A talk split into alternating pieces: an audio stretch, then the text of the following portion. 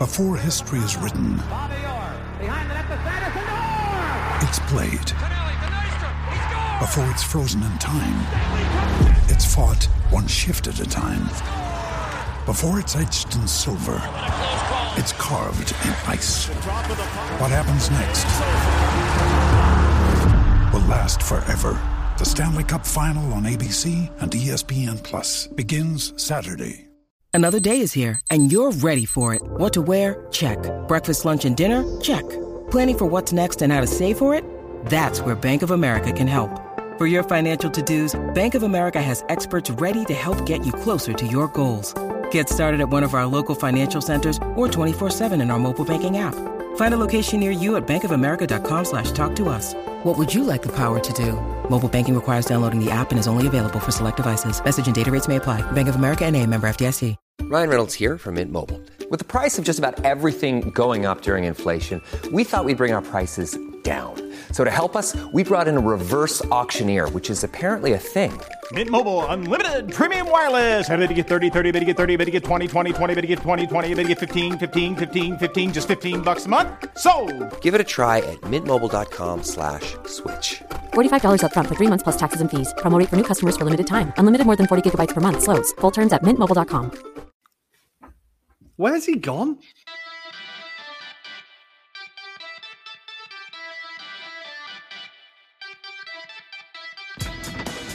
Two zero win Ecuador against Qatar in the opening match of the 2022 FIFA World Cup. Incredible scenes here in Quito, Ecuador. Ecuador is celebrating historic achievement, the first time ever the host nation of a World Cup loses their first match. Ecuador makes history. And again. Welcome to the show. I swear I don't have an eject button that just pushes him out of the room. I promise that is not what happened. Welcome to the show. Welcome to the Anglo Italian World Cup pod. I'm finally going to introduce it, episode two of our World Cup specials. And as always, my name is Rory, and I'm joined finally by my very good friends. Andy. Adam and Andy eventually.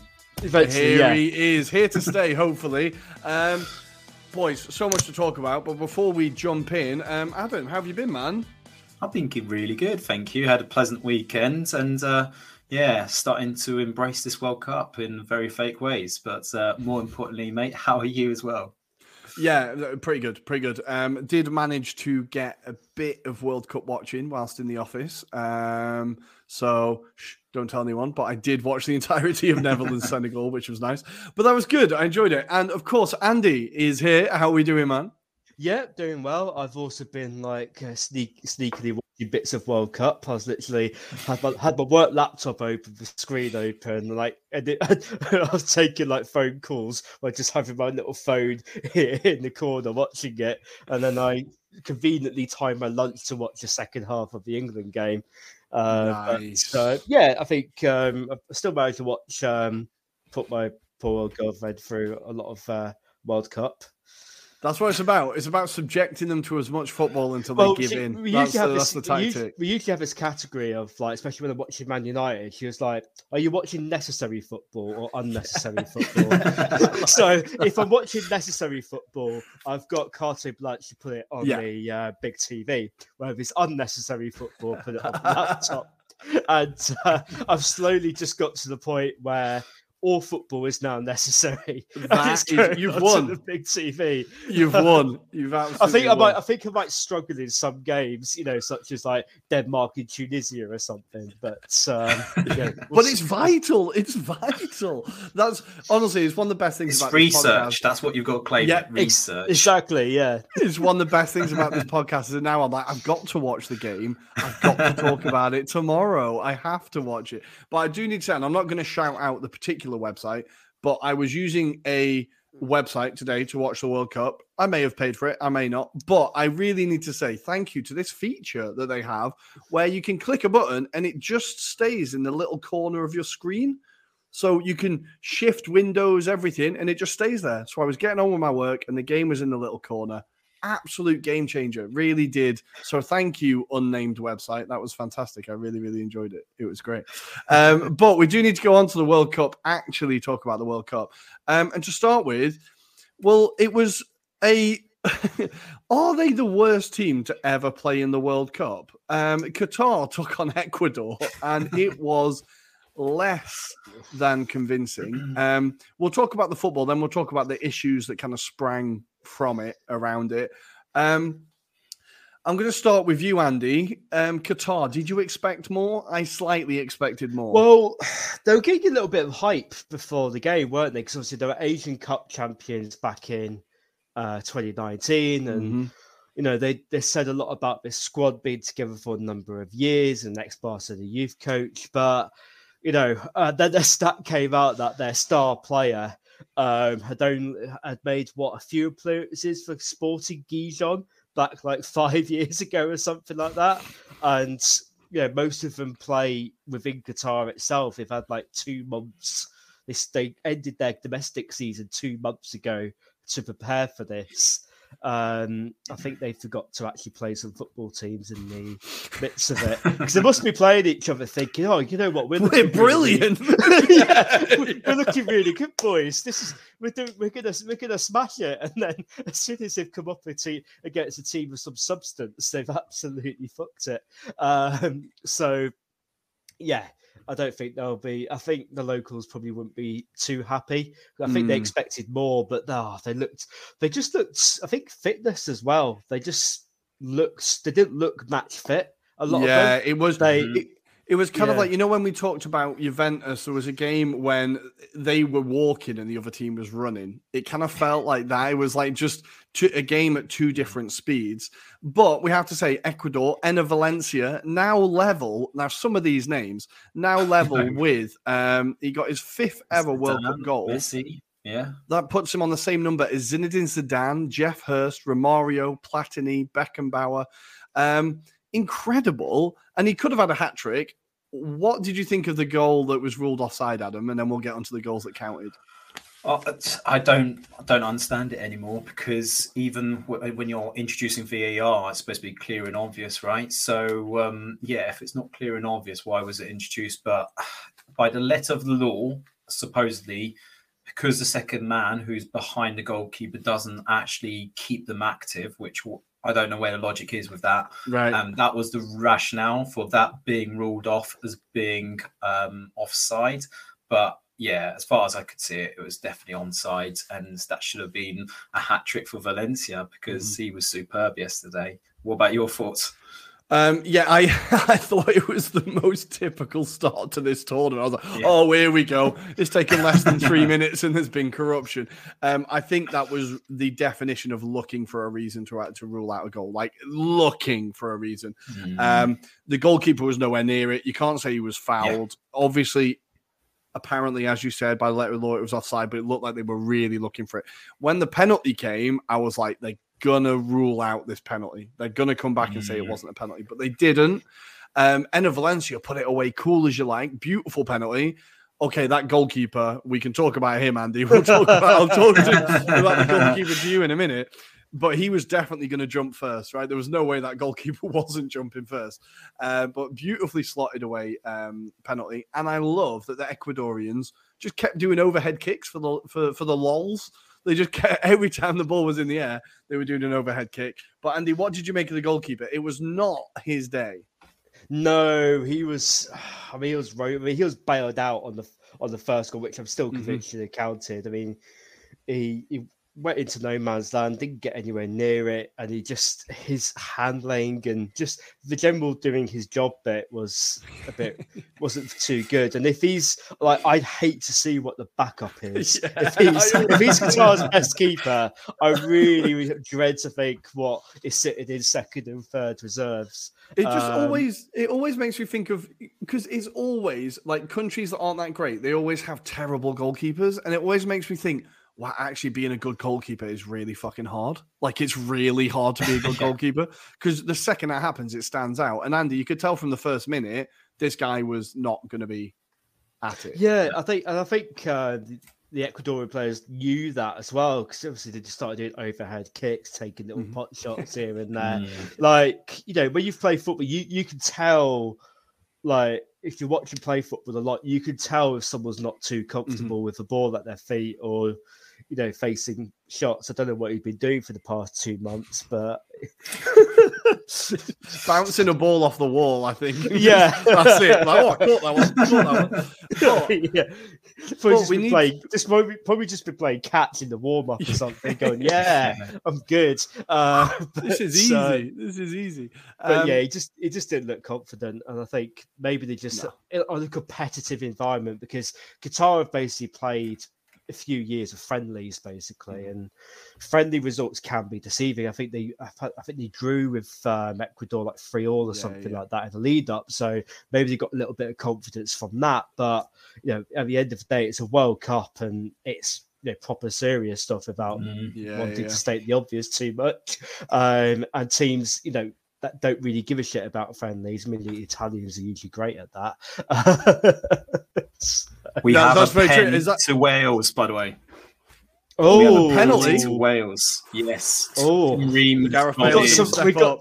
We got some gotta live drama. eh? Okay, Adam, I was going to ask you about Ecuador, but while you're watching that, I'm going to ask Andy.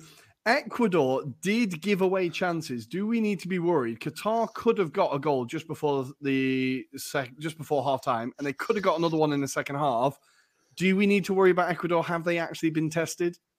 I don't think they have been tested. I think it's a game where they just they never really got out of second and third gear, and I Mm. think it's still a bit of an un. It's difficult to judge Ecuador based on that performance because I think they're a little bit sloppy, mainly because of a little bit of complacency. To be honest, Yeah, they yeah, knew yeah. they knew that you know they kind of had the game in the bag at two 0 and they probably, if they absolutely needed to, could have. um got a couple more. I think the defining point of Qatar's play that summed it up was when Cross came in, just went smack straight in his face. on the. I, I mean, I love the enthusiasm. Well, it's a well-timed run, well-timed jump. It was just the execution that fell flat on its face, basically. yeah, literally, literally. Yeah, I feel like Ecuador could have um, could have been exposed. Qatar were pretty awful, and it's when one of the first issues of this World Cup has come up. The attendance now sixty-seven thousand was announced, despite the stadium only only holding sixty thousand. And at half time, everybody left around the fifty-five. One-one. There we go. Do- Gareth, Gareth Bale. Bales. Of course it was. Of course it was. Come on, Wales, get the winner now, boys. Come on. Um, but for in the 55th minute, everyone seemed to leave, and the atmosphere. I don't know about you, Adam, but from the first mm. minute, the atmosphere to me felt really odd. It just felt like the the crowd were chant were like screaming at weird times, and there was no like. Yeah. It yeah. just felt odd. What did you think? Yeah, it was very odd. It was reported by a lot of journalists. It has to be said that it was kind of a weird like atmosphere. Um, it felt like it was a bit put on as well, Mhm. and it was evident by the time you kind of saw the second half kick off, and there was a lot of empty seats. Now it has to be said that the location of the stadium is miles away from where Doha is. By all Good means, So it's the Yeah. longest distance, and there's nothing there. Apparently, there was quite a delay to get into the stadium. But that said, yeah, it did feel like they'd already got their money in their bank accounts. They were willing to leave that stadium. and um, there was a good clip by one of the Polish journalists. He actually kind of did like a panoramic view of the stadium as like the final whistle was like blown. You saw the kind of stadium empty within 60 seconds. It Wow. was incredible. By that point, obviously, I think we could say that about maybe 60 to 50% of the stadium was probably still there by that point. But Jeez. I mean, still, that was incredible. So for a fire evacuation, that was incredible. That was well timed. like The but- fire officer's well happy with that. Safety yeah, officer. exactly. Quick, done his go. job. but I feel like this is something we're going to see throughout the, the, the competition now, I think, because hmm. I, I saw reports of England fans not being allowed into the stadium, them having issues with their tickets. There's been issues with Wales fans not being allowed in with their rainbow bucket hats. There's been also, I feel like this is something we are going to see across the, co- the tournament is that the stadiums will be empty. I think, especially the second, like, you know, most tournaments, when a host drops out, the national interest just completely disappears. dies, There's no national interest already. Imagine what happens when Qatar inevitably go out without scoring a goal. Like, I think the it's going to be so awful to see because there's so many football fans, including ourselves, that would love to be there if it had been affordable. It was not affordable, and now the thing's going to be completely empty. But look, that is not the worst thing that's happened this week or this day. So this morning, um, it was announced that England, Germany, France, Wales, and Holland, there was a few others um, ro- would not wear the rainbow captain armbands because FIFA said that if you do, you will be booked the second you come onto the pitch. Now, we'll get onto FIFA, but what I firstly want to say is it's not a protest if you back down at the first hurdle. That is not a protest. Like the Iranian players, literally risking their life and their family safety, refused to sing the national anthem Mhm. um, in their first World Cup game, and the England players. I'm not even singling out Harry Kane because it wouldn't have been his personal decision. It would have been a decision as a team, as an organization. They couldn't even wear what was actually a pretty token gesture. It wasn't even a strong stance.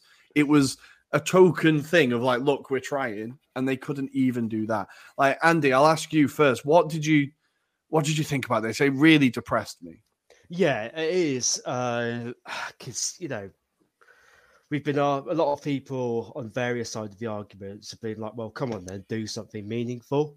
And literally up until yesterday, the intention was for, you know, to wear the armband. I mean, on Friday, you know, before the weekend, it was quite, yeah, we're going to wear the armband. We're going to make our point. You know, Gareth Southgate, you know, really put stuck his neck out and went, this is what we're going to do. We believe it's the right thing to do, and we're going to crack on and do it. And as you say, like, there's no point in there's no point in doing a protest if you're worried about the consequences. Mm-hmm. You know, when if you look at what's going on in this country, people, our rail workers and our mm-hmm. postal workers, they go on strike even though they're already struggling, but they're not going to get paid, but they're Yeah. doing it to fight for a bigger because mm-hmm. And there's, you know, there- seems to be a massive unwillingness to, to, take a yellow. I mean, Harry Yeah. Kane, and also think about Harry Kane's a striker. He's not typically going to be picking up many yellow cards unless he's stupid. Yeah. Um, mm-hmm. I, you know, and if you're worried about a suspension, pass it on to somebody else Yeah, for the third game. He could have easily found a way round it. Um, so yeah, I think it's pretty, I think it's just pretty gutless to be honest with you. Yeah. And I, I, think it's what I've been surprised by, and I don't know about you, Adam. I'll get your thoughts in a minute. Mhm. Was that they how heavy-handed and how determined FIFA have been about this? Like, Yeah. it's not like they really are doing everything to stamp this out. So it's not like what they're asking for is understanding in terms of cultures, right? They're asking this is their culture, respect their culture. Okay, I can see your argument, but they are being very, very heavy-handed with not respecting the culture of everybody else and the views of everybody else on the same day or the day after when Infantino made that ridiculous speech that we will also get onto about today I feel gay, today I feel whatever. Well, apparently today he wasn't feeling particularly gay. Like, what do you what what do you take? Are you surprised by FIFA's behavior? Not anymore. Um, I think we've been calling out for a while that FIFA are, how do we put this delicately, um, not playing by the ethics of what fans necessarily want. Um, Mhm. And I feel like almost like they're going, I suppose, breaking their own kind of um, beliefs on what the World Cup should be. Because the whole idea is it's open, Yeah. it's about trying to get cultures to mix in together. Yes, we should respect each other in the respect of you know their laws, etc. But then when it comes to things like this, then we should have this open freedom and speech, right? Free speech as well is the most important thing. If Qatar have an issue with this, then clearly they shouldn't have been the host nation. Um, We know why they're the host nation, and there's a lot of uh, documentaries that will highlight this as well. To be fair, but ultimately, I feel like FIFA have failed their own ethics. They shouldn't really be like even the governing body. Like the whole like organization needs reform. Um, when you've got someone like Infantino, who's probably going to be unchallenged for the next presidency as well, Mhm. that stinks of hypocrisy now. Like, how can you say that's democratic if no one can like fight against you? This is a dictatorship. Yeah. It's like being paid for. He's just making sure that he's cuddling up to his colleagues. We've also seen as a result of his speech that a lot of the kind of different subcontinents are backing him. So, likes of South America, for yeah. example, saying to Europeans, just suck it up and get on with it. He said he's sorry, blah, blah, blah. Well, sorry, that doesn't really make mm-hmm. it like an apology, I'm afraid.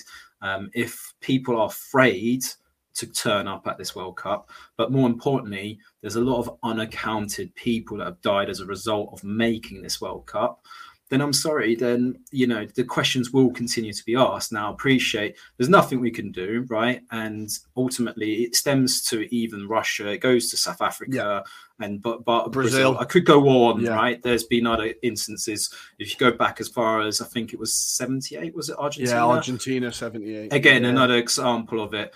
But there's nothing we can do as a pod about that. It happens. Unfortunately, FIFA hasn't reformed since the Blatter days and it will continue to do so, unfortunately. I think the the really depressing thing is it's got worse since hmm. Blatter. Mm. I feel like Infantino, like Blatter was mental and he would come out with mad stuff like when he was on about the women's shorts would be shorter and then people watching women's football whatever yeah. it just felt like that embarrassing uncle and then he would like yeah. double down and you'd be like oh what's he like he's corrupt but you know he just says daft shit I feel like Infantino is genuinely like he sees himself as a world leader now. He sees himself as like he sees himself level with like you know the leader of Qatar and uh, Bin Salman and whoever he is. Like it is proper dictatorial mm-hmm. attitude mm-hmm. and like even that speech he had before kickoff, that quick little five minute speech, that wasn't in the running order. Gary Lineker said that wasn't in the running order. That's him just wanting to have the camera on him for two more minutes, to have that, I'm going to have the last say before this tournament kicks off. Like, and you can disagree or agree with who the leader of Qatar is, but if the leader of FIFA thinks he's above the head of state of the country he's in, I think we've got a problem. Like, I think there's a real like messiah complex or something. You know what? He, I, th- I, think he's got a little bit of small man syndrome, and there's a couple of reasons for this. So, first of all, during World Cups, typically FIFA FIFA dictate everything. You know, when, you, when you look at the lead up to the South Africa, even the Russia and the uh, Brazil World Cup, if FIFA wanted you to bend the rules to facilitate their fan parks, facilitate this, mm-hmm. that, and the other, you you know, if FIFA told Brazil jump, they would say how high, and yeah. it would get done. And um, it really feels like this World Cup, the power dynamic is completely different. Yeah, um, yeah. You know, Infantino is just basically he's just shouting noise. Like he's got he's got no power. Qatar have told him what to do mm, this World yeah, Cup. You know, FIFA have, FIFA have said, "Oh, we're going to get concessions on alcohol. We'll be able to sell alcohol in the stadiums. We're going to be able to do this. You're going to be able to do that." And in the lead up to the World Cup, suddenly Qatar are back to back on their intolerable bullshit about mm-hmm. LGBT rights. They said, nope, you're not having alcohol in the stadiums. And I reckon this backlash over armbands, that's for me, I just don't, I don't have any proof. It's probably fair to say, but I wouldn't be surprised if Qatar have had a word yeah, um, in the lead up to these yeah. games and gone, Gianni, mate, cut that out. Yeah. Um, and it and, feels like Qatar are in charge of this World yeah. Cup rather than FIFA. And I think he's just trying to make himself seem more important than he is. Uh, yeah. Because... No, I like that take. I like that take. Mm-hmm. I think it's also like it's when, when people kicked up a fuss about the football, the alcohol decision being reversed, for example, everyone was like, "Oh, I'm sure you can have fun without beer." Yeah, that's not the point. The point is that they're reversing a decision two days before the tournament. What else are they going to reverse on? This isn't going to be the first thing that they reverse on. And guess what? It wasn't the first thing they reversed on. Like, so it was definitely like these are the symptoms. And you're right, Andy. I think they are completely running it and maybe Infantino is just screaming into the abyss, but I feel like he's definitely he's recently moved to the country. He's living there now. He is definitely making a concerted effort to be as bootlickery as possible to these people and to accommodate them as well. I think like he's not putting up a resistance to it. Like he's definitely accommodating to it. But yeah, Adam, your thoughts on Infantino and how we possibly got worse than Blatter? I don't know. I thought we'd got beyond Blatter at the first stage, but unfortunately, Infantino um, adored himself to the general like executives at FIFA by saying he was going to bring reform, make sure corruption wasn't there and it didn't exist. Unfortunately, the work was already done by the fact that Yeah. Blatter had invited Qatar into this process and made sure that they won it. Um, there's lots out there if you want to go and do the research. It says it there, but unfortunately, Infantino is just making sure that he arse licks everyone to make sure he doesn't get the chop. Essentially, he wants to be in the mm-hmm. top job, as you say, small man syndrome. He wants to be the man at the top of the table, and yeah, unfortunately, we're going to have to deal with that until like maybe nations decide to break away, a bit like the Super League. Maybe Yeah. that's the only way we can do it. breakout breakout FIFA. Yeah, I feel I don't know. I, I don't want to like dwell on it too long. I just I can't believe I'm watching that FIFA doc on Netflix. I think I said it on the pod, but I can't believe we got rid of Blatter and we got worse. I just can't believe it. I'm watching that whole documentary. I was like, oh, this is really good. You know, rooting out the dirt and then remembering where we are now. Oh, Yeah, Christ, it was all for nothing. It was all for nothing. Um, but yes, he has confirmed himself now. He is in charge for the next four years. He ran unopposed, so he is in charge again. We will see. I don't know what happens with the America Canada because they're hosting it next. We don't know who's It's up hosting it Mexico after them as yet, well, we? isn't it? Yeah, and Mexico, as well. Um, so we'll see what happens, but I can't see it getting better anytime soon. Hopefully, the teams that have kind of backed down on this protest do actually decide to do something. I'm waiting for one player, one player to just have the Mhm. balls to do something. Um, just yeah, something, anything to kind of show that we still care. Because if I was LGBTQ plus, I would be so so disheartened today that like what the cost of the protest was was a yellow card. When later in the game players were diving, which is the risk of a yellow card. And it's like that's the price that you put on not making this protest. It would just feel like all the years of progress that's happened in the Premier League, in football, in the UK, everywhere in terms of like acceptance of LGBTQ plus people is just all out the window now because actually when the heat's on, none of it counts. Um, so it's not. It's really depressing, isn't it? It's really depressing. But we should, in a very quick change of gear, actually talk about the football as England absolutely smash in Iran that I expected to be much better than they were. Um, Andy, your initial thoughts from this game before I just go on about Bukayo Saka for an hour? No, I'll, I'll, I'll, give you your by Biakis. I'll give you. I'll give you your two minutes of Saka love. I think you, I think you deserve it, and you've been building up to that all season. But no, I think England as a whole, it's a really convincing performance. And we were just saying um, just before we came on there that how England have historically struggled to get past opponents. I mean, remember the likes of struggling against, you know, Algeria, Trinidad and Tobago, you know, getting beaten by bloody Iceland in the Euros. Like, we don't, we, we never really make it easy for ourselves in major tournaments. And yet, Mm. this felt like a, an, an inevitability from start to finish, which I think was um, really, really refreshing. I think also what's encouraging for England is it felt like a proper team performance. There's the, you know, the, the one of my favourite moments, right, was um, right towards the end of the game. Um, you know, where he, uh, Callum Wilson setting up uh, an assist for uh, Raheem, I think it was received Raheem Sterling um, towards the end, where he just passed it across goal, completely unselfish, and we just tapped it for Grealish's goal. Sorry, for Grealish's goal, he just um, tapped it across, tapped it across goal. Could have easily scored himself. Could have easily taken the shot. You know, with a few nil up, doesn't doesn't make much of a difference. I think we're five one up at that point. Um, but no, he squared it across for a tap in. You know, to have um, you know what, what was it, five different scorers uh, says a lot. And I think whilst you give some Saka love, I, I'm going to give some Jude Bellingham love. Oh, he is on- player. What he a is- player, man. that boy is different gravy. Yeah, all right, he's unbelievable. you know, I, I suppose I'm doing the typical English thing of hyping up players, but I, you can you can only play who's in front of you. But we've seen Bellingham do it for Dortmund against much much better opposition, Mm-hmm. and he just he, he just has absolutely everything in his game. Yeah.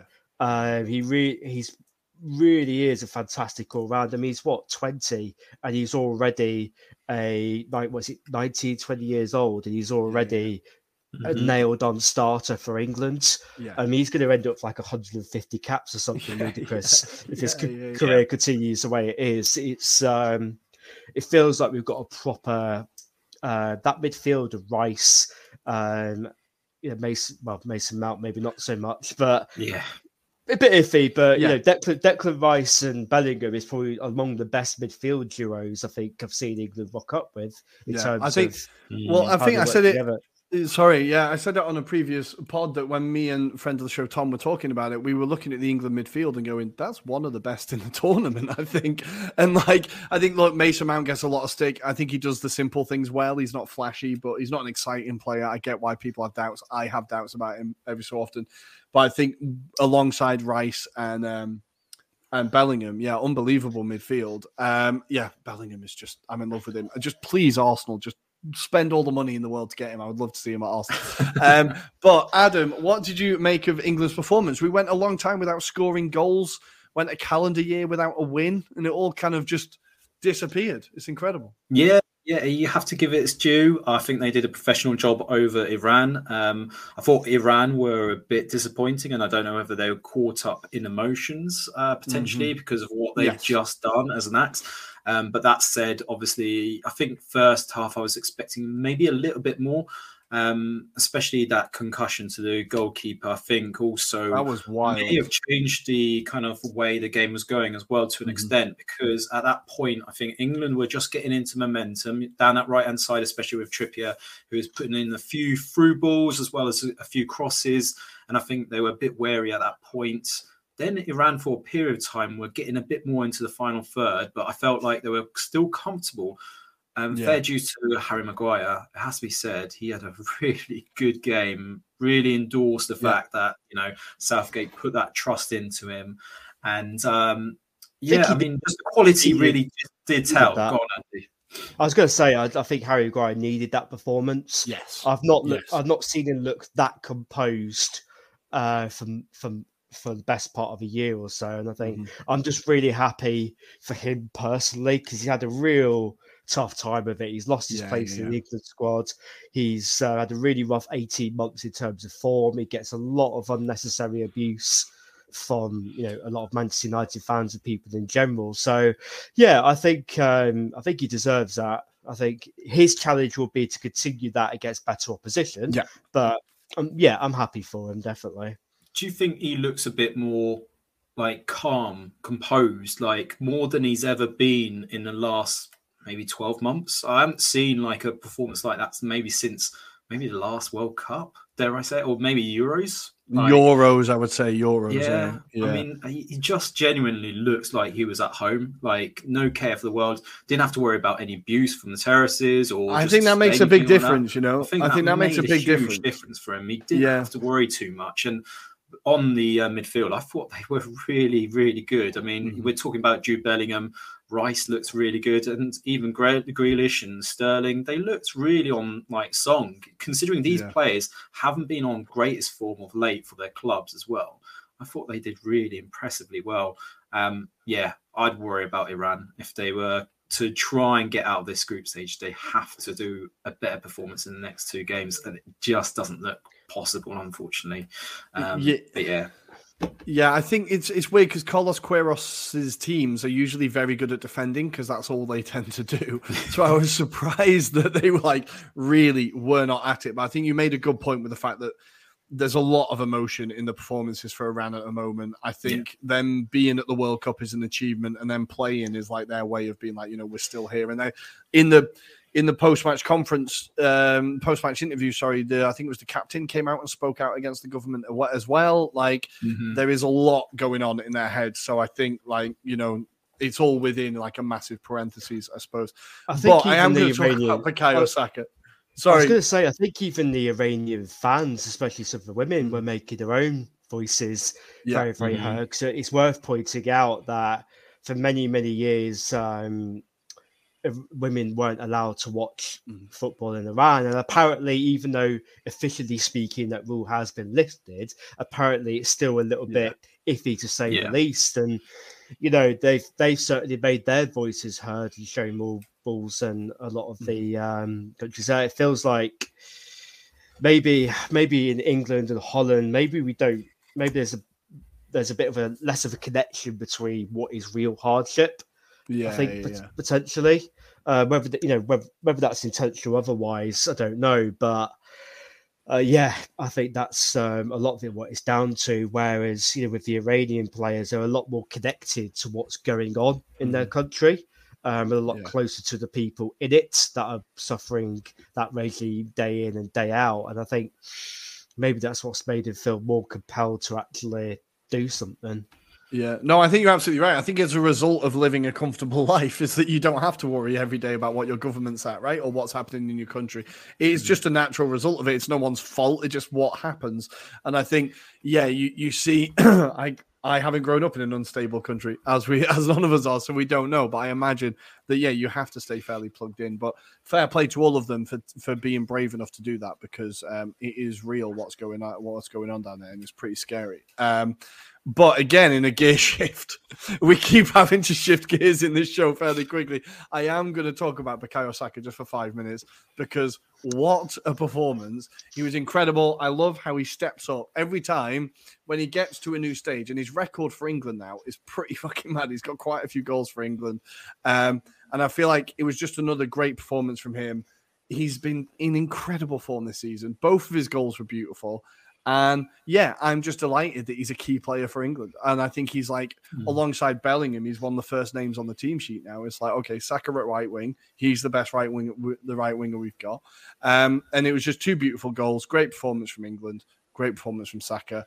Keep going, keep it going. And he got player of the match. He had his trophy. I was so proud. Anyway, um, we're going to leave England and Iran there, and we're going to move on to the next game, which was a game I did enjoy. It was a bit end to end. I feel like either team could have won it, but the team who did win it necessarily didn't deserve it. Um, we need to talk about Edouard Mendy and Kepa. They obviously ran into each other and swapped bodies at some point. So I don't know what has happened to Edouard Mendy. But Adam, I'm going to start with you. What did you make of this game and Uh, Edouard yeah. Mendy? Edouard Mendy, if we start off with him, um, yeah, his form hasn't been great for Chelsea. Um, he just seems a shadow of himself from the season that Tuchel brought him into that Chelsea team. He's definitely not got the confidence, it feels like at times. Um, in this match to begin with, he didn't seem too bad, in fairness. I, I thought he made himself a bit assured with that defence, but um, that was probably helped by the fact that Netherlands didn't really, to be fair, do much on goal. There's a few out course like wonder shots, I think, um, if that's the best way to describe it. He made his Um, but appearance. We saw did, him, Adam. He we did. Um, but yeah, even Vincent Janssen as well made his appearance at the uh, stage as well. But I mean, yeah, I wasn't that enthralled by this match. I have to say, I think Senegal just missed Mane. If Mane was playing, I think there would be a different story altogether. And I think Senegal, you're right, they were very unlucky that you know they just didn't have that bit of quality.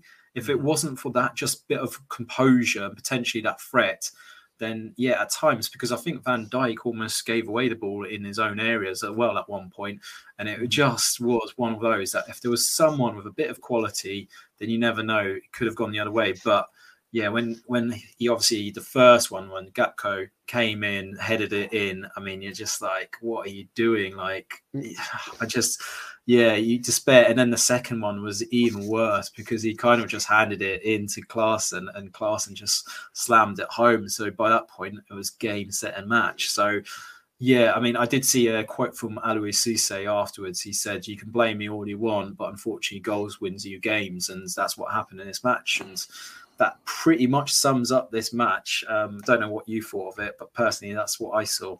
Yeah, I just felt like, well, I put it on Twitter in the WhatsApp group. I just said Senegal have been the better team, but they're still going to lose 1 0. You could just see it from a mile off. You could see it from a mile off. The experience, I don't know what it is, but you could just see that Holland weren't panicking. They weren't getting stressed. They were just like, and I felt like Senegal kind of started to look like they knew it wasn't their day. They started to just be like, you know, faces drop a little bit of like, oh God, why isn't it this happening? And Holland just sort of got the job done. I feel like the run from Gakpo and the header, both the the run is incredible, the ball's incredible. Edouard Mendy has to do better. Andy, why can Chelsea only have one good goalkeeper at a time? I don't understand. I mean, I think they have honestly swapped bodies, but to be fair though, it's not it's not a surprise development, is it? Edouard Mendy has lost his place in the Chelsea squad. Mhm. Uh, I think he came back for the last game or so because of Ke- an injury to Kepa, but Yeah. you know, generally speaking, he has he's not been in good. If you speak to a lot of Chelsea fans, Mendy's not been in good form for quite a while, and like I said, unfortunately, he had a bit of a clanger for the first goal. I mean, maybe he was beaten by the quality of the delivery, the timing of the run, but you can't come out of your goal to go and punch it and then punch, you know, thin air, like you know, as um a TLC once said, you can't go chasing waterfalls, and that's exactly what he did. yeah. I, don't know why I needed to get that reference in, but here we go. I always appreciate a TLC reference. I always we can, all- we're showing got age now, aren't we? Uh, they were a banging girl band back in the day. But anyway. I digress. Uh, and for the second goal, I mean, that is a keeper's worst nightmare. Uh, I mean, if you, if you- I mean, he should have caught it or just Mhm. palmed it somewhere a bit different. Um, He just pushed it into the worst possible place. Yeah, it was just, just- just anywhere else, and you're kind of all right. But yeah, yeah, But I thought it was quite a apart from with apart from that little bit of quality by Gakpo, I think it was quite a poor quality game. And Louis Van Gaal, oh, you know, in typical Louis fashion, I love the bloke. Uh, you know, he, he's hyped up a team, going, "This is better than the team that won." That got to what was it the uh, third place in the Mhm. um, World Cup in 2014. I'm, and I'm sorry to tell you that it really fucking isn't. I mean, if you've got Vincent Vincent Janssen starting football matches in a major tournament, you've got issues. Uh, David Yeah. Blind is still rocking up at left wing back. I think, you know, it's um, and they, they, they've brought on the like, and if you look at their bench as well, I think the only real game changer they would bring off the bench is a half fit Memphis, Depay. Can't get a game at uh, Barcelona at the moment. Granted, he's had injury problems, but Mhm. Davy Klaassen, who barely got a kick at bloody Everton and looked lightweight. yeah, yeah, yeah. Um, Marten de Roon, who um, I know tends to cause a fair bit of debate, but he, he's a serviceable player, but he's not going to change the game for you, is he? Obviously, we've watched him enough in Serie A. Uh, Koopmeiners, I think, you know, does have a bit of talent, but it's not a vintage um, Holland squad by any stretch of the imagination. You know, Nathan Ake looked a bit. Looks looks a bit ropey.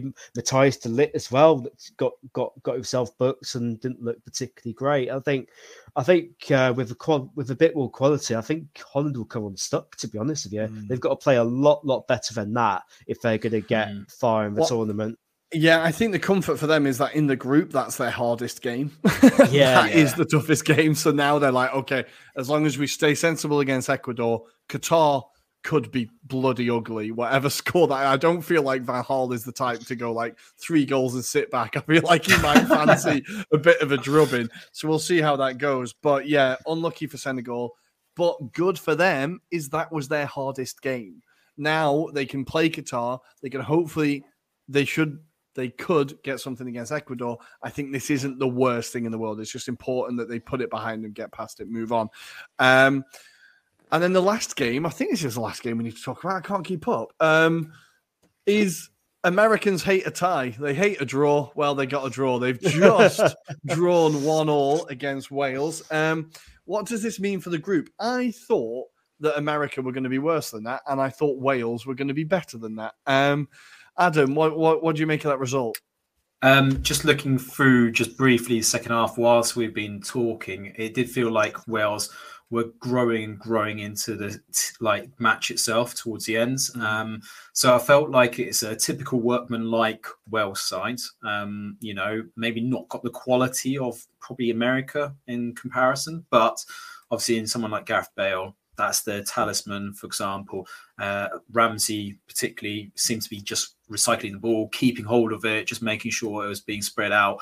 Um, Dan James didn't have a particularly ga- a good game here as well, but they have got some really exciting youngsters. Um, Connor Roberts on the right hand side, you got Neco Williams on the left hand side. So I think the wing backs are going to be critical for this campaign. And it's just a question of whether they use Kiefer Moore with certain games Yeah. as well, because I think he's going to be one of the outlets for Bale to maybe, you know, go and play around him as well. Um, so I think, yeah, it's probably expected, like you say, I was expecting actually USA to be worse than actually maybe they showed in the first half. I think they were quite clever with the way they Mm-hmm. like kind of played some intricate passing to kind of create the space, and Yeah. they did show it with that Timothy Weah goal. I mean, Great- it's great nice to see that goal. well. It was Very beautiful nice in that yeah. respect, but they showed that kind of Pulisic drag and then Mm-hmm. creating that space. And that's what he's good at. He is good at just getting the ball into spaces or creating space and then threading in that one ball that creates a goal.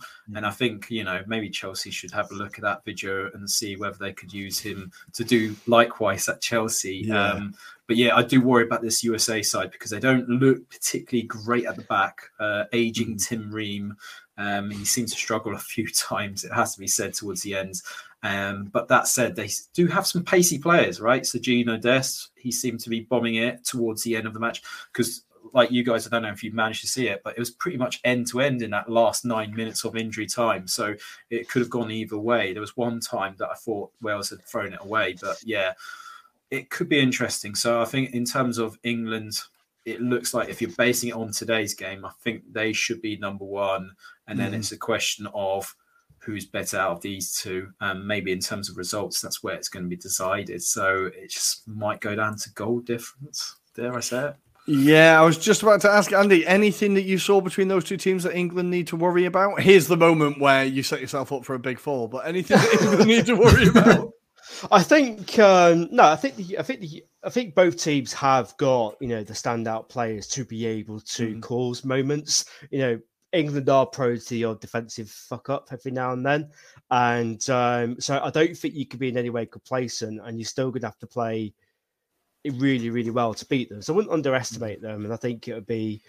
I'm not going to jump into that sort of pundit, you know, typical tabloid pundit trap of going, "Oh, this will be easy, easy, easy." Gareth's You know, at the we- wheel, yeah. yeah, you know, it's one of those. Yeah. Should we beat, should we beat them? Probably, uh, but it doesn't necessarily mean they will. And I think with the US, I think so there's a few of their players lacking a bit of fitness at the moment, which I think is why they faded a bit towards the second half. So obviously, with the MLS play, best players like Walker Zimmerman, uh, Zimmerman, you know, mo- for most of them, their season ended a good few weeks ago, Yeah, and it was only that really those involved in the uh, MLS Cup final uh, that would have been um, in any way sort of match fit. Weston Yeah. McKennie's had his injury problems at Juve; he's not figured too much. Uh, Serginho Dest has barely figured for um, AC Milan since joining there on loan. I forgot he was Um, there. Yeah, yeah. I, I was about to say You know, Barcelona.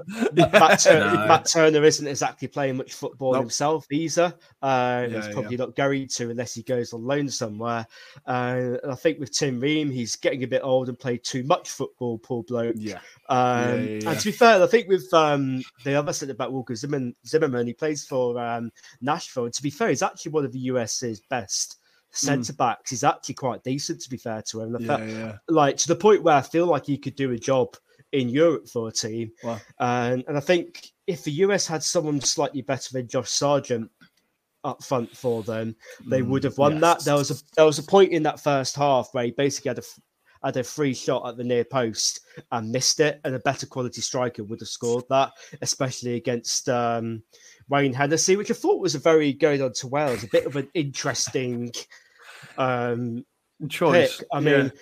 Mean, I know I made a pun in the group chat, which I'm not going to repeat on here, uh, but it was, it was, it was we all know the joke. Yeah. It was certainly an interesting pick ahead of Danny Ward, who had a bit of a ropey start to the season. But to be fair to him, he's, tur- he's turned it around along with Leicester.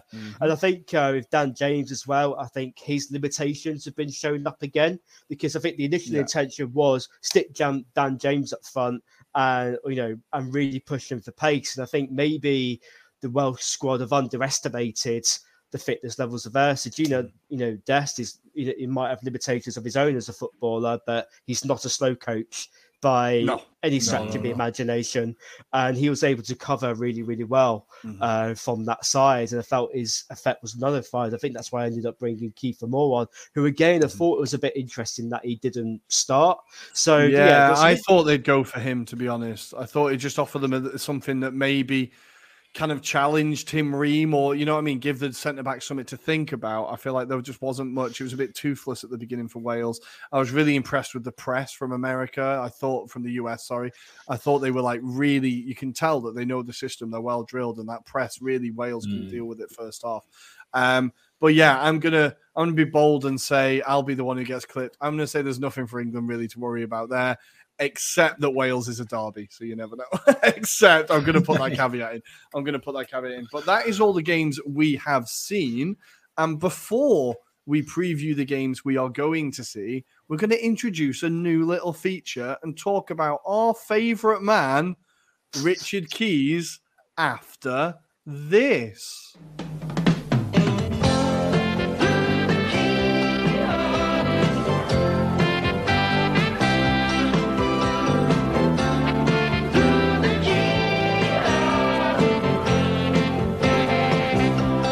Please. It was just banter.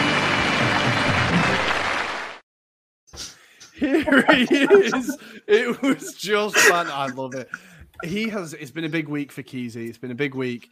After 12 years, as he put it, after hypocritical screw um, and scandalous criticism, the FIFA World Cup starts today. We have the most diverse set of pundits today in John Terry and Gary Neville. I genuinely cannot imagine a worse couch to be sat on than Andy Gray, John Terry, Richard oh, Keys, and and uh, who did I miss? Gary Neville.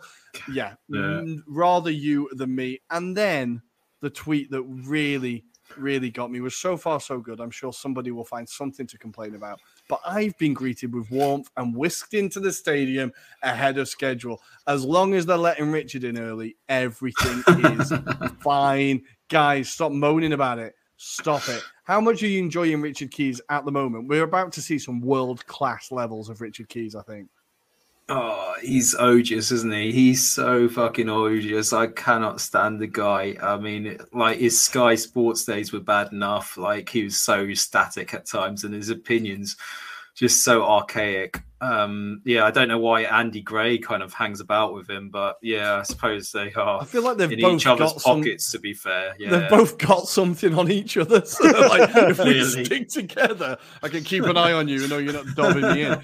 Um, but he did have a big week. He then also a video which really tickled me got absolutely pied off by Ruud Gullit um, as he tried to say hello. And what I what I always like is the fact that Andy Gray, despite what you think about him, was a bloody good footballer and had a he very was, good yeah. career. And then Richard's just like his weird little mate who stood there. like, so Andy, did you enjoy seeing him get pied off by Ruud Gullit? Oh, I mean, seeing Andy, Andy, uh, so see Richard Keys get pied off is always pleasurable at any given moment. I, I, feel, I think it's come as a bit of a shock to us because um, we've not had uh, Richard Keys and Andy Gray on our screens for a very, very long time. They're kind of shoved in their own. They've been for the past few years shoved in their own little corner of uh, beIN Sports. And the only time mm-hmm. I come mm-hmm. across, um, I'll say just before we came in there, the only time I come across it is when I'm watching a Manchester United game that's not on um, on Sky or BT, and I've had to find alternate methods. Um, as an example, of in case yeah. anyone's watching, um, and uh, you've ended up seeing like Richard Keys surrounded more often than not by Nigel De Jong, who he's he's somebody I never thought I'd ever feel sorry for, but I do because he's just sat there most of the time, just going. Oh, who are these two fucking idiots? And yeah, you know, stop going on say, about Sam yeah. Allardyce. oh man, I mean, at least at least Andy Gray's played football. He's played the game. He understands it. But yeah, Rich, uh, Richard Keys just doesn't, and it's just um, it's just nauseating.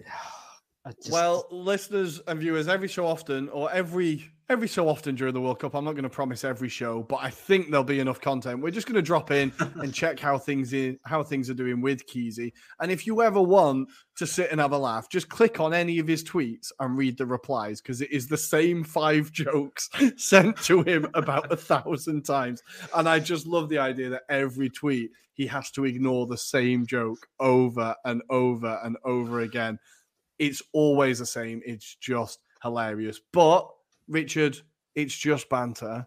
And with that, we are going to move on to previewing the games that are coming up.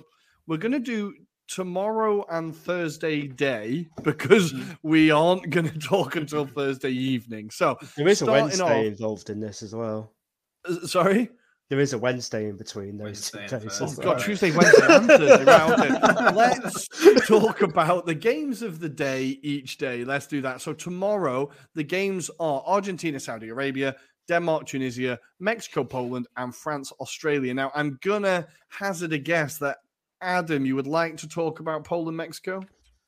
Yeah, yeah, of course. Yeah, Let's it has do been it. brought up. Um, this could be a very big game in terms of deciding who finishes potentially second behind Argentina, because Mm-hmm. Argentina obviously facing the might of uh, Saudi Arabia. So, so we're expecting a tight game there, right? But um, on, on a really tough uh, kind of game between Poland and Mexico, it could decide who finishes second purely because I think both sides see weaknesses in each other's games. Um, you know, we, we talked in our preview about, you know, Tata Martino. He's not getting a rapport from the fans at the moment.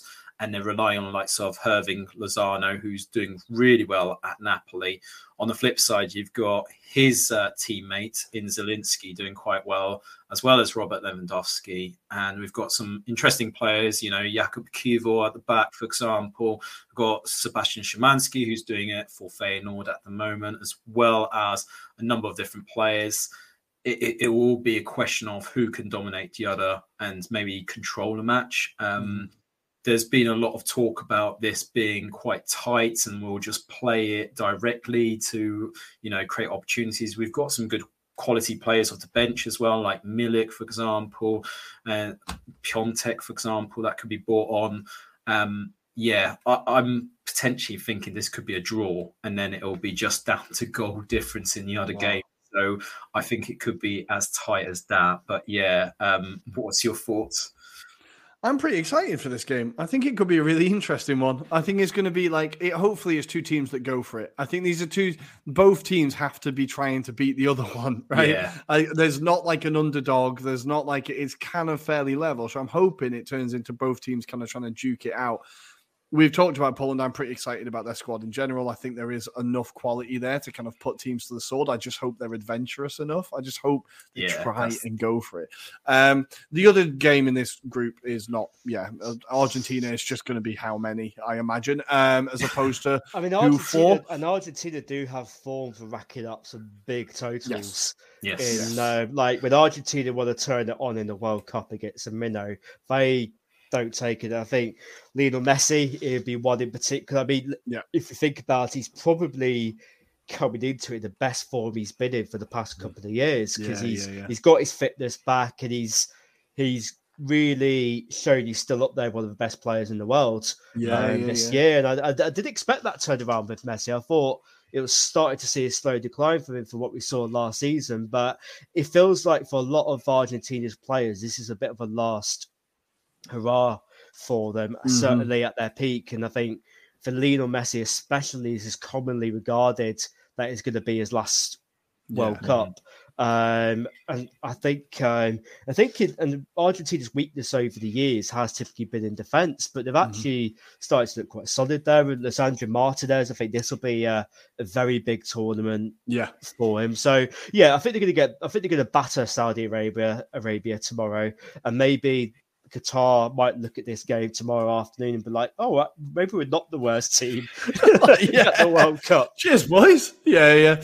Um, no, I think I think you're right. I think Messi is kind of. It feels like he's been keeping himself fit at PSG for this World Cup, and I think that everyone in that Argentina squad wants this for Messi. When they they wanted him to win the Copa America, so he had that.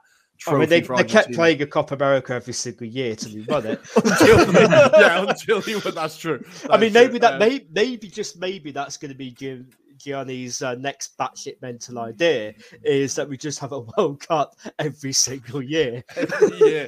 Just keep keep it always in Qatar. Just keep it here. It's all there now. We'll just stay there. um, nice. So on the next day, which I'm losing track, is now going to be Wednesday.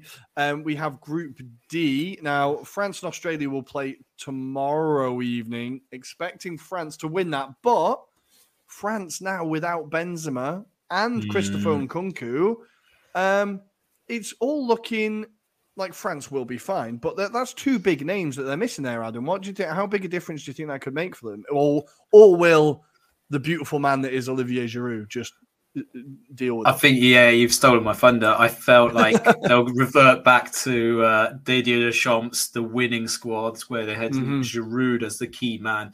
Mbappe will probably play off him, and it sounds like the harmony is there between them two as well. So, you know, I think they've still got quality within the side. They just might have to maybe change it up. And I, I think if you think about France going into this tournament, we kind of said the depth is there. Like even if you had one injury, you can pull in someone else. And I appreciate these are two big name players. Like maybe less so in Kunku, but Yeah. certainly Benzema definitely. And uh, interesting developments I saw off the result of that was potentially Real Madrid potentially trying to get Ronaldo from Man United as a result of that for a six month loan. So we'll see if that actually transpires. But um, regardless, if we just talk Oh World Cup, I think Yeah. France should be okay. They should be okay. I think they'll be all right. But I, I just feel bad for Benzema. This was his thing, and I know he's like a complicated person, but I, I, I kind of, you know, just won the Ballon d'Or, and like, you know, finally could he claim that trophy that he missed out on with France Yeah. because he's a complicated person? Was this his chance to redeem himself?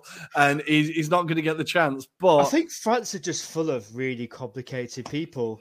Yeah, yeah, And, yeah, yeah. Like Yeah, you- there's a lot of them. with France. Like although they should absolutely walk this group, you always feel you always just got the back of your mind thinking, is there a meltdown around the corner? that because there's always a team that has a meltdown, and it's either the Dutch or the French, and usually one of and the those. Dutch have just won. So the, Oh, the Dutch, Dutch have just won, so they're okay for this week at least, anyway. Uh, but yeah, I feel like with France, like they're missing a few big names: Pogba and Nkunku. Uh, now with Benzema, I mean, quite a core of that squad that won the World Cup in 2018 is not there. Uh, Mm. Apparently, Raphael Varane's in line to start. He's nowhere going to be match fit. I don't really understand why they, from both a Manchester United fan point of view, but also from a France point of view, if they start, if Deschamps starts him, what does that say about the other centre backs? And secondly, is that really necessary against Australia? You've just Yeah, been think- off for months. yeah, Like, yeah, you could you could play Saliba in this and get away with it. I'm pretty sure you could get away with it. Um, but we need to move on to group because then we will have Group E. Um, Denmark, Tunisia. Anybody want to talk about that? I feel like that's going to be one sided as well. Denmark should really get the job done there. Yeah, I think they've got enough quality to win. Um, it'll be interesting to see if we can get the Damsgaard of two se- or two years ago, even because that'd be great. If I we love- could I love him as a player. But otherwise, him as a player. Eriksen on himself with maybe Yusuf Poulsen. Probably that combo will be enough for them against Tunisia. Not expecting much from Tunisia, to be fair. So fairly straightforward for Denmark. And hopefully, maybe one of those players we could. We said in our preview, maybe the Denmark squad will be one of the ones to stand up and make a protest and make a statement. So fingers crossed. And then on Thursday, Wednesday slash Thursday, there will be Group E. As I need to check the games, we're going to have Morocco taking on Croatia from Group F. Oh That's my a- god! Thursday's a good day. Thursday. Thursday's a very good day. We got Group E and Group F. So we'll start with Germany and Japan. Andy, thoughts? Germany, Japan. This is on Wednesday. I think we're getting our days. Yeah. Wednesday. God. This Oh, is Wednesday. Wednesday. Oh, Yeah, this Wednesday. is Yeah, um, I think Japan have looked not. They're not as good as I think as previous generations. I think they are lacking a little bit of style quality, and I think you'd back Germany to um, win that game easily. One Mm. game I am looking forward to actually is uh, Belgium Canada. Um, Yes. Canada have really, really turned it around, and think especially when I did the um, when when we, we did the World Cup preview with Tom of Neff, who's over in Qatar at the moment. Like the Canadians have really been on a proper journey, but you know, you know, a bit like the Welsh have in qualifying for the Euros back in Mm. 2016. It was the end of a process that has been that's been in place. That's been that was started a good few years ago for late Gary Speed, and Canada have gone along the same sort of jour- journey with John Herdman coming over from the women's uh, Yeah, Canadian yeah. team, who are very successful in their own right. Um, and it, you know they have got you know a lot of uh, obviously they've got the star quality in Alphonso Davies and um, you know, Jonathan Jonathan, Davids, Davids. yeah. Um, and they've also got quite a few well-established MLS players, and Eustaquio from um, who plays for Porto, who's a very, very tidy little player. And I think they could shock a few people because this Belgium team, first of all, they're being managed by Roberto Martinez. That's an that's an automatic. Um, there's one goal. That's, a dis- that's, that's an automatic disadvantage to start with, and also um, there's a lot of especially when you look at their defense, they've still got Alderweireld and Jan Vertonghen and you know Axel Witsel. There's a lot of very aging players which they've not got round to replacing. There's mm-hmm. a lot of uh, players on the wrong side of 30 and a lot yeah. on the wrong side of decent fitness levels. I'm looking at you, Mr. Hazard. Who'd have thought Thorgan would have gone on to have the better career? It's a bit mad, isn't it? I mean, at the moment, yeah, it's. Um, and it feels like there's there's a squad not really at it. I mean, Lukaku's not really been at it this season. Um, since, barely know, played, yeah, barely yeah. played, yeah. And I think, I think this is going to be my hot take. I think Canada are going to pull out a shock against Belgium. This is Ooh, that's this is the hot take. Yes. I'm going to stick my neck out for. Yeah, could ha- yes, yeah. we are fully behind that. We're fully behind that. I love it. And then finally, we're going to have Group F. Um, Although the other part of Group F, my God, I'm so confused. Croatia versus Morocco basically is a game I want to talk about. I'm very excited about this game as well. Um, Croatia, again, a squad where maybe you look and think, ah, the midfield is kind of getting the wrong side of 30 or the wrong side of 30. But this squad in general is very high quality. I think they are able to take on any team. And I think Morocco are not to be underestimated. Again, when I did mm. the hmm. preview video um, with um, oh, Basri. Yeah. Um, yeah. He was talking about how on the wing they've got so many options like Ziyech. Um, they've got Boufal. Uh, do you remember he used to play for Southampton? Oh, Southampton. He's yeah. He's been really good for them. Our favourite from Badi Khedira, who has been called up. Hopefully he gets a shout. Mm-hmm. And they've chair. got. Yep, they've got Hakimi um, mm-hmm. at the mm-hmm. wing back. Their goalkeeper is the Sevilla goalkeeper, right? There's a lot mm-hmm. of quality in this team. I think this is a game again where it's two teams that are maybe not quite level, but they're two teams that are going to go for it. I've just got really feel like this is going to be a very, very good, quick attacking game. So I'm excited mm. about that one. Um, the only other game we need to talk about is Spain, Costa Rica. Adam, I'm going to go to you for Spain, Costa Rica. I think we might start seeing the likes of Gavi and Pedri really showing their worth here. Um, because mm. I did mention in the preview that they've got quite an aging backline when you consider likes of Azpilicueta mixed in with that team where you've got likes of Eric Garcia not in great form, for example. Um, so I do worry if you have better quality against them. But I think if you're talking about in that midfield and attacking wise, they should have enough um, so yeah, let, us see what how happens. But Olmo, for example, on great form for Leipzig mm-hmm. as well. So I think they've got enough quality for this particular match. I could see this being a five 0 win for Ooh, Spain. To be fair, nice. We're starting to get the bold. The boldness is starting to come out. And then just on Thursday, before we go or before we sit down and record again, it'll basically be the first match day done by the time you're yeah. listening to us again, listeners. Um, we will have Switzerland taking on Cameroon, Uruguay taking on South Korea, Portugal taking on Ghana, and Brazil, Serbia. Andy, give me one of those games that you're looking forward to the most. Oh, you know what? Again, I'm going to stick my neck out for a bit of a shock here. Is um, Ghana might beat Portugal? Yes. Um, there, there's not an entirely baseless thing, but I feel like there's um, a little bit of tension in the Portuguese camp, uh, mainly caused by one individual. Um, I think there's the fact that the Portuguese, you know, pundits and their and their fans have basically gone that you know with Ronaldo, he's been shoehorned into the lineup without mm-hmm. contributing as much as he used to. And don't get me wrong, he's a legendary sounds familiar figure for Portugal. Yeah, yeah. it's very relatable. Um, you know, they've also they've also said um, you know they're not the, the relationship obviously between Bruno Fernandes and Ronaldo isn't the best, both probably on the pitch and quite possibly off the pitch as well. Yeah. Which again, funnily enough, that's really really familiar. Um, but uh, yeah, and I think um, with uh, with their head coach as well, uh, Santos, I think there's a little bit of frustration here that they could do. Mm. They a better coach could be doing a little bit more with that Portugal team. Yeah. Uh, and with Ghana, I think they've got you know a bit a bit between their teeth. They've got a very competitive squad. Um, mm-hmm. Still, and I reckon they could pull off a shock. Um, so that's going to be where you know maybe a bit of meltdown plus World Cup shock is going to be going. Fingers crossed. Adam, a game there that you're looking forward to the most? Uh, if it's in the games that are taking place on Thursday, I'm going to go for Brazil versus Serbia. That is in Group G. Um, got a mixture of like qualities here going on, and I'm really excited to see how Serbia do. Uh, speaking to Marco, who you interviewed Mhm. for the preview, Okay. and he seems like he's having a whale of a time at the moment in Qatar. Um, that granted, he did say he hasn't been exposed to all of Qatar at the moment, um, but yeah, certainly I think this team is very exciting. It's just how will Vlahovic and Mitrovic and Kostic and Sergei Milinkovic Savic, who might be going to Juventus, maybe we'll just wait and see. Um, yeah, and then against the Brazil side, who I'm definitely tipping to win this World Cup. So it'll be fascinating to see. And have you seen the video clips of their team morale and how they're getting together? Yeah. Richarlison seems like on a mission to just piss off people at the moment. Uh, well. that's Like, his. uh, That's yeah, his that's like, his way, reason to live. That's Yeah. why he's on this earth. Yeah. But yeah, it's beautiful. Um, but that aside, I think this could be a fascinating match. I could see this being end to end as well. Mhm.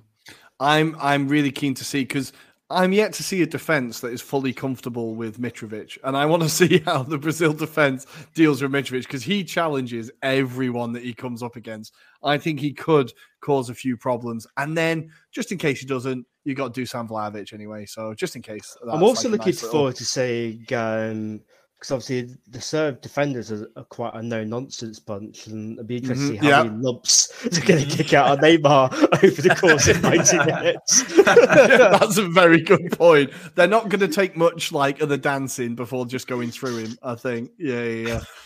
we will see. Oh, it's going to be good. I'm just going to quickly throw up Uruguay versus South Korea. Sorry, Switzerland, Cameroon, but Uruguay, South Korea. I think Uruguay could actually surprise a few people in how much quality they do have. You have to remember they do have Valverde in midfield. They do have Nunez up front. They have got a lot of quality. I feel like they could really. Um, they could kind of show off against South Korea. I think I worry for South Korea in this game a little bit. Um, but that is our preview now, and as we will continue to do during the World Cup, we are going to end the show with our partnership with Cards of Qatar. And for this part, I'm going to read you um, three short stories again about people who have um, given it all um, for this tournament to happen and not willingly. So, first, starting with Mohamed Russell Parvez. The body of Mohamed Russell Parvez was found in a trash bin in the Qatar few days before Christmas in 2020. He was 33 and an only son. Sharina Akhtar his mother, received his body in the home village Dulapator in western Bangladesh the following month. He was a construction worker when he fell from a 10 story building. His mother says after his death, the wife moved in with his parents. She was satisfied with the financial compensation from the company, but no money in the world can replace the loss of a human life, she says. Next, Shohag Madbar. On May 15th, 2020, migrant Shohag Madbar died at his room at the age of 30. The death certificate from the Qatari government mentions the cause of death as a heart attack. Due to, due to his uncertain job situation and the irregular wage, Shohag lived with a constant tension. The family believes the pressure caused a mental shock. When asked, Shohag's uncle, MD Kamal Uddin, said that the family had been struggling since his death. Shohag's father, who is a farmer, his mother, and their two daughters lost all dreams when they sent their only young bread, uh, bread earner to Qatar. And finally, Srinivas Narakula. Srinivas was a crane operator in Qatar and worked for a local construction company. I was told that he died due to natural causes, but I do not believe that. How can a completely healthy man just die on the spot? I think he was killed, says Srinivas' wife, Anitha Narakula. Srinivas was an esteemed worker. In 2019, he received a smartphone from his boss. My husband told me that several of the colleagues became jealous. They started fighting. Anitha remembers. Two months later, he was dead when the body came in a package. There was a smaller package next to it. In it lay the phone.